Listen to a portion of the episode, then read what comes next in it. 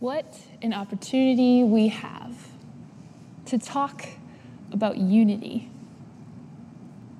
In the midst of all that is around us, families, I urge you to talk to your kids about this. To talk about what it means to be in politics and yet be unified.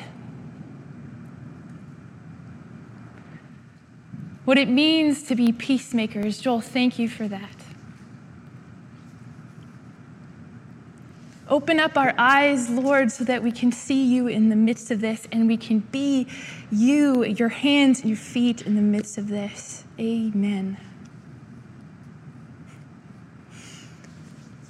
Kids, today I have the honor and privilege of getting to talk to you and also about you. I thought I would keep it a little bit lighthearted and I would start with a riddle. I'll give you about 10 seconds to see if you can figure it out. It goes like this What is the first thing that you're ever given in life and that you will probably use almost every day until the day you die? What is it?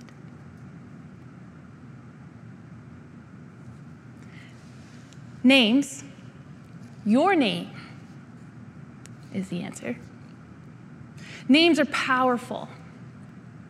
Over the last little while, Pastor Phil has been talking about the church's name Kelowna Gospel Fellowship Church. And how it's supposed to model for us how we're supposed to live out our lives here in, in Kelowna and outside of it. And I thought about that for a second, and I realized that our own personal names have that same kind of application. If you were to try to call me in the middle of a crowd, what would you do? Well, obviously, you would use my first name. If you were like my mom and you wanted to let me know that I was in trouble, you would probably use my first and middle name. Our first and our middle names communicate a sense of uniqueness about us. It makes us an individual. But our last names communicate that we are part of something bigger. We belong to a family, to a community, to a body.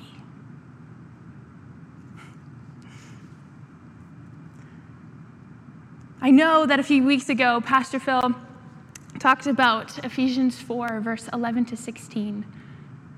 And as I was reading it, I felt like this would be a great opportunity to come back to it.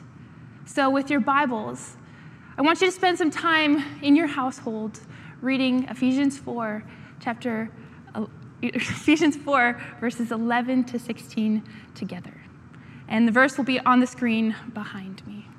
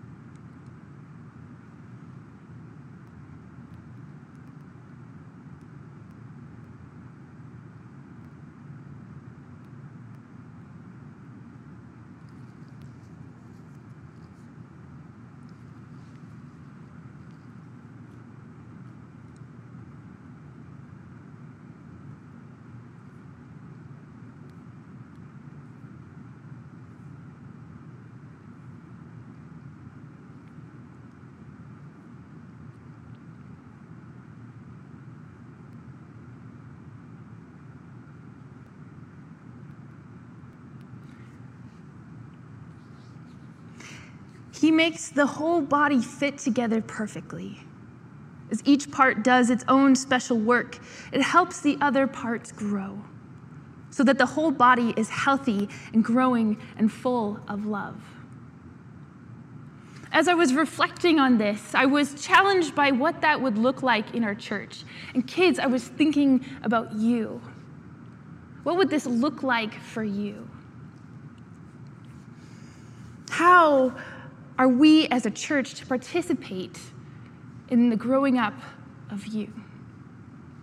And so today we're going to be talking about rites of passages. the what's, the whys, and the hows. And I thought uh, a fun way to start, because, you know, as a, as a children's director, I love play. I love engaging with what we're learning in a unique way. And so um, I would encourage you to get a piece of paper and a pen. And when you're doing that, I'm going to explain to you, because I know it's the question on your mind, are what are rites of passage? Well, they're rituals, ceremonies, events, or even milestones that help us have an idea of how someone is growing up and becoming an adult.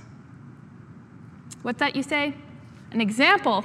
Great question. Well, uh, an example would be like getting your driver's license or graduating from high school. And today, our, our game is going to be a version of Scattergories if you've ever played. And it's going to be in your households, you're all going to work together on this. And you will have one minute and 27 seconds to come up with as many things as you can think about um, on rites of passage in North America. And they can be gender specific if it's girls or for boys, or just generally for, for adults. Hopefully, that makes sense, and you can get off as many as you can. And I'm going to time you. So, on your marks, get set, go.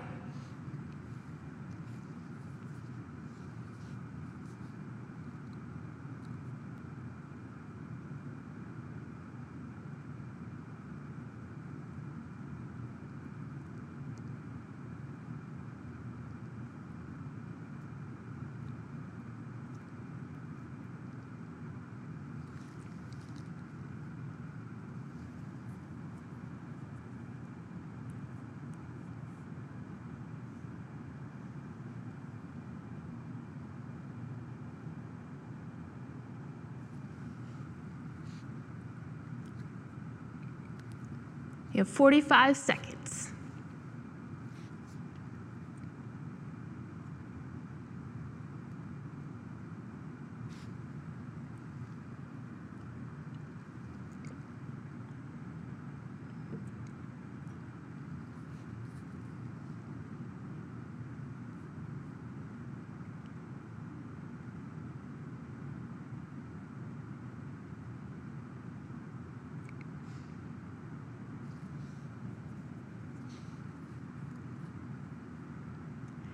Ten, nine, eight, seven, six, five, four, three, two, one. Put your pens down. Now is the part where I'll read off a list that I did at home. And if you have any of these, cross them out. They don't count as points. And whatever you have left over, you can add points to.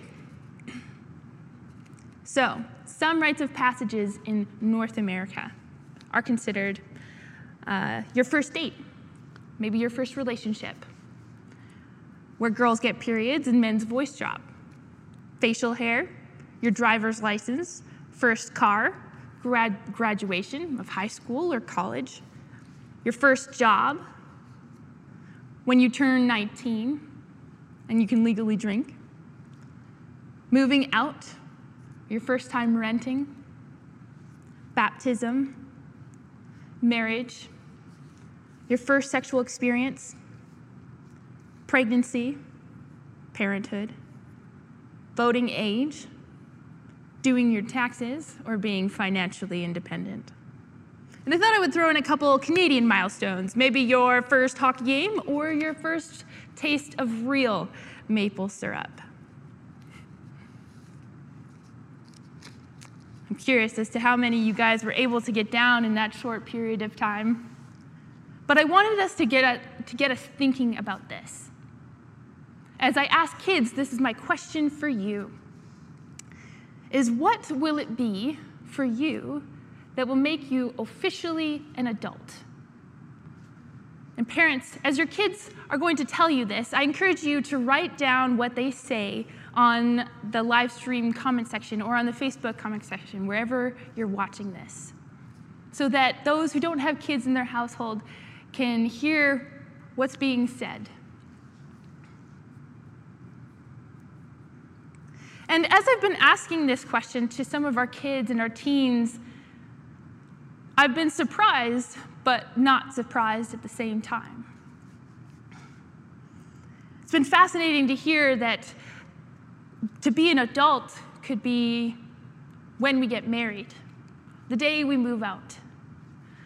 Uh, could be when you are become a mom or a dad, when you graduate high school.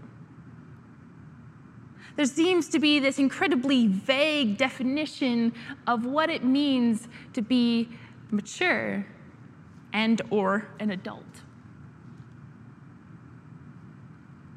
And this this this became a wrestling point for me because if it's hard enough for us to figure out physically what it means to be an adult, how can we answer this question of what it means to be spiritually mature? For you see, kids, kids will flock to where the attention lies. As they grow up, they want to be noticed, they want to be heard, they want to be seen and valued. And so, wherever we look as adults, they're going to flock to.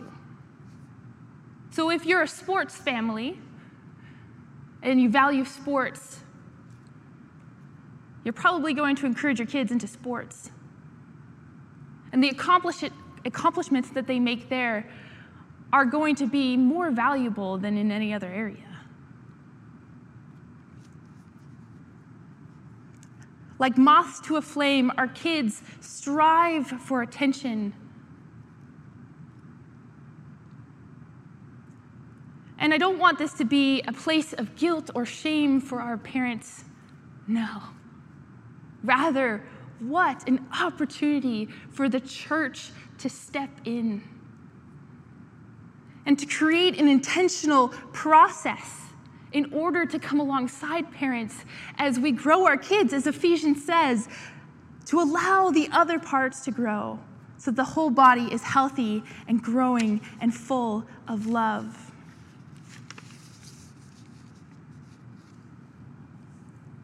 Why is this important? If we're not intentional as a church in the maintaining of growth in our kids, then our culture and its values will do the job for us. Right now, let's take a look at where our kids are at. Kids, you're not spending as much time around friends as you used to, whether it was in school or in your sports or in your extracurricular activities. You've been cut off by so much. And all that attention is placed on the parents. And that's a lot of weight for parents to bear if that hasn't been their regular rhythm. And this summer, camps have been canceled. Camps are instrumental in the growth of our children, the stretching of faith, and the grounding of it. So, church, I ask you, what are we going to do about it? Families need mentorship in order to lead and navigate in times like these.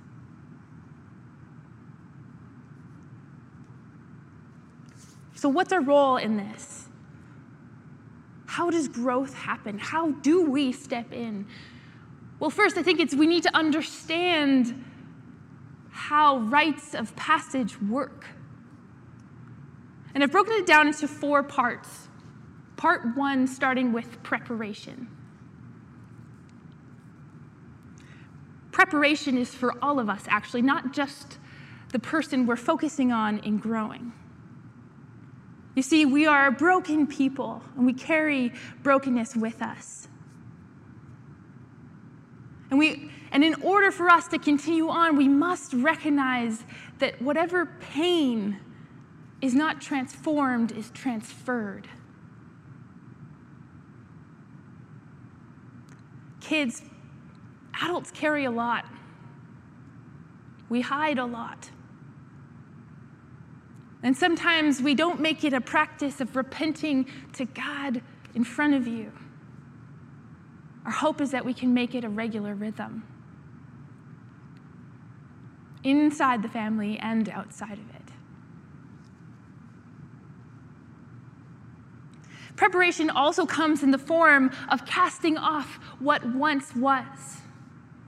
As Ephesians 4 states it, is that to, to no longer be children, to be childish, to, to no longer be tossed about to and fro of the world's and its emotions.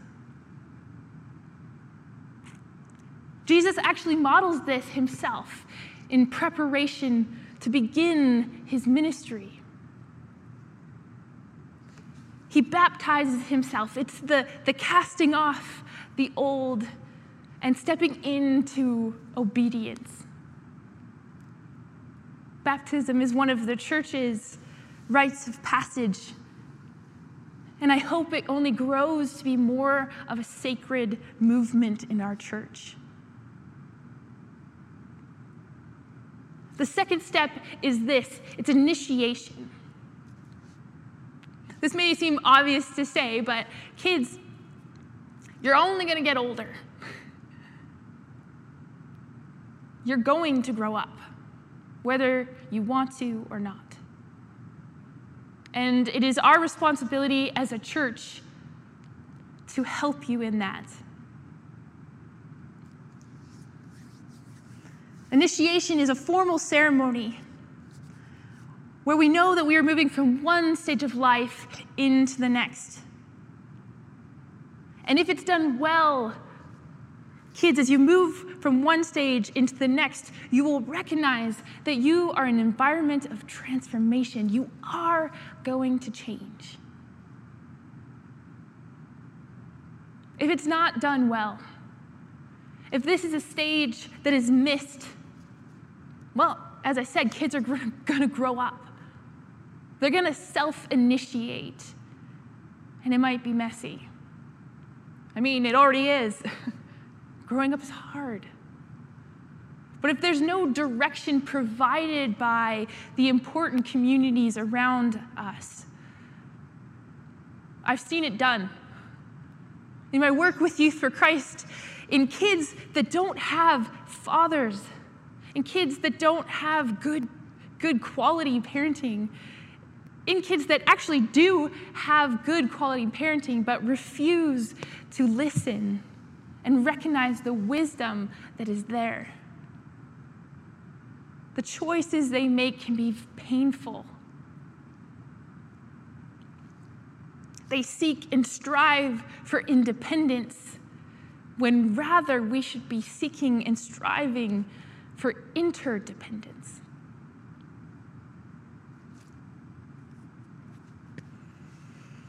And I wanted to explain dependence and interdependence. One, dependence is like a flow of water. Like you're trying to fill up a cup and you have only one direction in which the water flows into the cup. We depend completely on that one source. Interdependence is where we have two equal cups, and they share their resources as needed. Independence is where you are completely isolated from any resource. You are trying to make it on your own. And I want to challenge our church today to think about this idea that God actually doesn't value independence. In our relationship with Him, we are to be dependent. And in our relationship with one another, we are to be interdependent. It's a little bit confusing, I know, kids.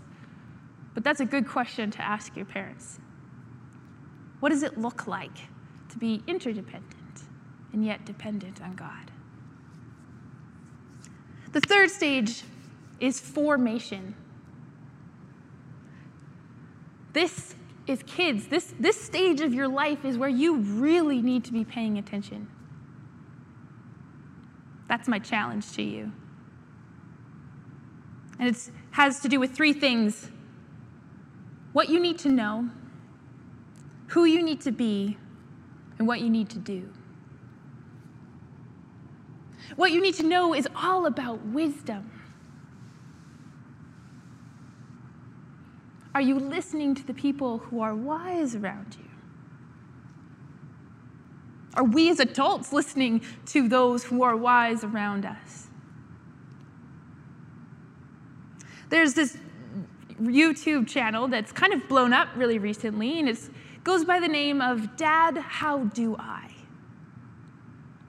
And it's simply this dad who grew up without a father. And he had to learn to do so many things on his own. And in his own mind, he said, You know what? I am not going to let people have to flounder.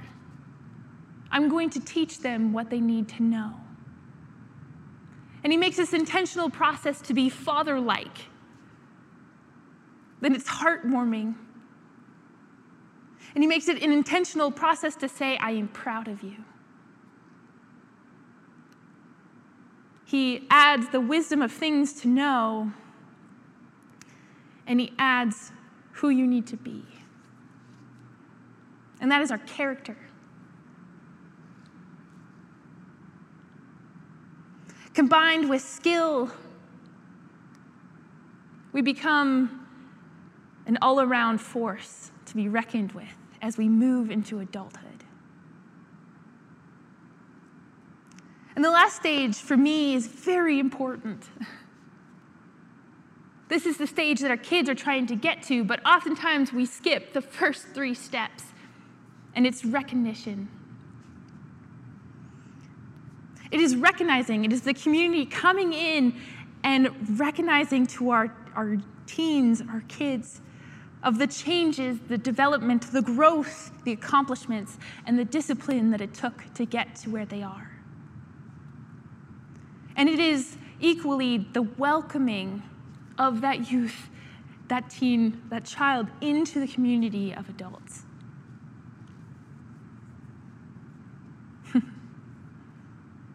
Recognition also can be tied to name. Names are powerful. As a teen makes a transition into adulthood, it can often look like this You are strong and you are courageous. You carry the character of God in you.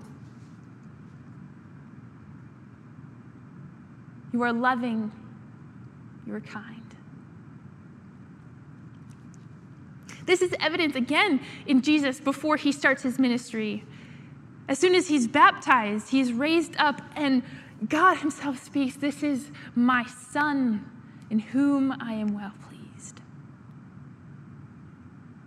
Jesus hasn't even begun his ministry, and yet he receives a name. We see this throughout Scripture.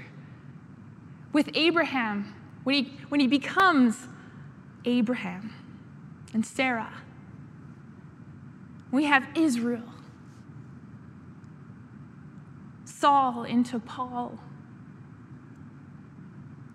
Simon into Peter. Names are initiation in and of themselves. They help clarify to our kids who they are.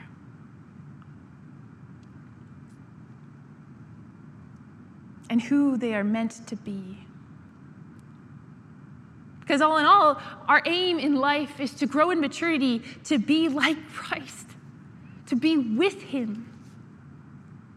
It's this conversation that Phil's been having over and over and over again. That is our goal. So, how do we raise our kids in that?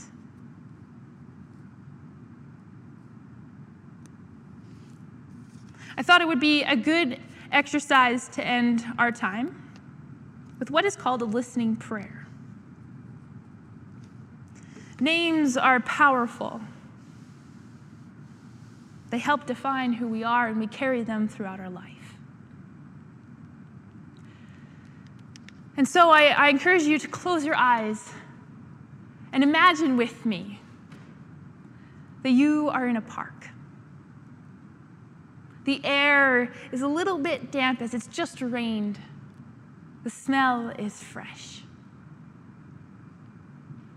As you walk through this park, looking at the trees and the spring flowers, you hear someone coming behind you.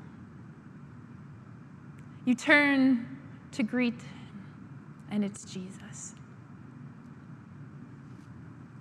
Hello, my child, he says. It is good to see you. It is good to be with you. And you smile in return. And you can just feel his presence around you. The peace.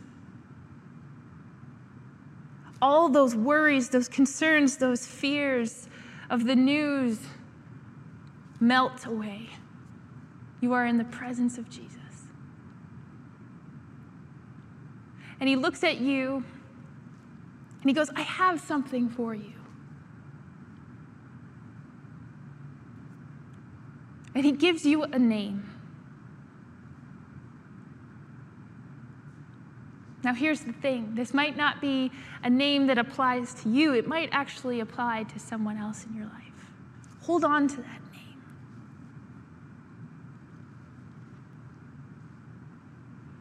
And as you walk together Jesus looks at you and he says, I am proud of you. I cannot wait to see how you shape and form the church. And the work and the giftings that I have given you.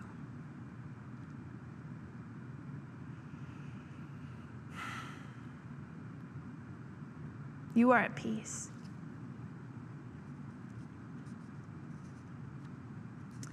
You can open your eyes. Whatever, whatever name you have received, it might be for you. Store it away in your heart. And then share it with your family or with someone close to you about what that means to you. If that name applies to somebody else, I want you to give it to them. You may not know what it means, but God does. And, church, my final challenge to you is to call a child in your life, a teen in your life, or to talk to if they're in the same room, and tell them who they are, who you see them as they are also becoming. My prayer is that this will be the lunchtime conversation about the building up and the growing of our kids and our church together.